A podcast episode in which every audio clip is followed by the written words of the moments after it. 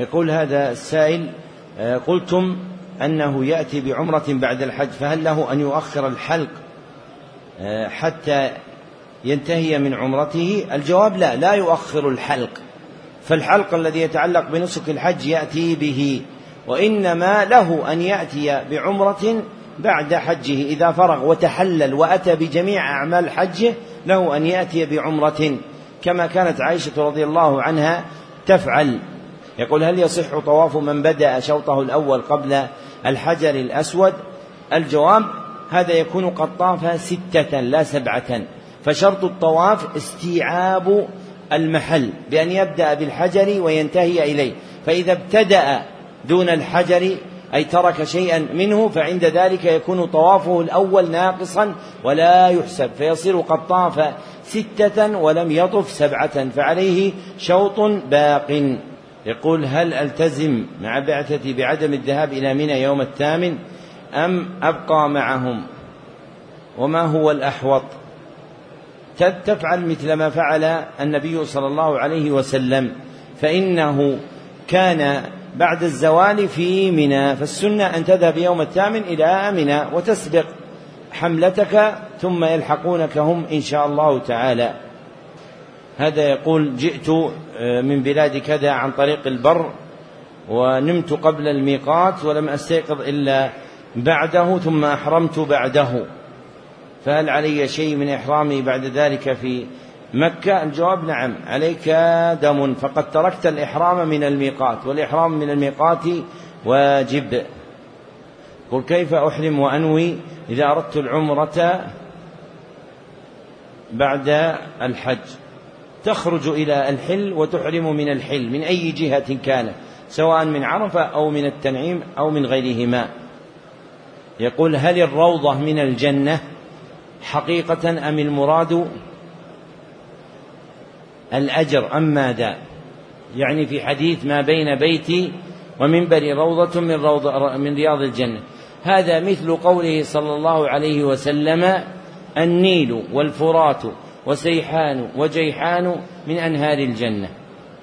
يعني هذه الأنهار الأربعة الموجودة عندنا في الدنيا هي من أنهار الجنة؟ قطعا أنها ليست هذه الموجودة من أنهار الجنة. فليس في الدنيا مما في الآخرة إلا الأسماء. وإنما تكون هذه الأنهار بأسمائها في الجنة فتكون هذه البقعة بموضعها من الجنة. هذا معنى الحديث فهو باعتبار الجنة نفسها لا باعتبار بقعة الأرض هذه. يقول هل يسن صلاة الرواتب في السفر؟ الجواب أن من صلى متما فإنه يأتي بالنوافل فهذا هو الذي ثبت عن الصحابة. وأما تركهم النوافل فكان في حال قصرهم هم. فإذا صرت إماما وصليت وقصرت فإنك لا تصلي السنة. كما قال ابن عمر لو كنت مسبحا لأتممت. فعلم أنه إذا أتم خلف إمام مقيم فإنه يصلي النوافل. وهذا ثبت عن ابن مسعود رضي الله عنه في الصلوات كلها وثبت عن ابن عمر نفسه في صلاة الجمعة لما قدم إلى مكة أنه كان يصلي قبلها وبعدها. يقول هذا الأخ أنا أقيم بالموضع كذا. وليس لنا مكان بمبيت مبيت بمكة بمنى أيام التشريق. فهل يجوز لنا أن نبيت في الموضع الفلاني؟ الجواب إن محمدا صلى الله عليه وسلم بات تلك الليالي بمنى ولا خير من هديه صلى الله عليه وسلم. يقول هل للأضحية مبالغ معينة؟ ما هي الجهة التي تدفع إليها المبالغ؟ الجواب تنظر الجهات المسؤولة المصرح لها هنا وتدفع إليها.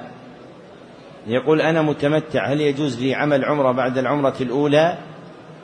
نعم يجوز لك ذلك لكن الأكمل أن تتأخر حتى يتحمم رأسك يعني تصير له حمى سواد ثم تفعل. هذا هو الأفضل كأن تجعل بينهما سبعة أيام أو عشرة أيام.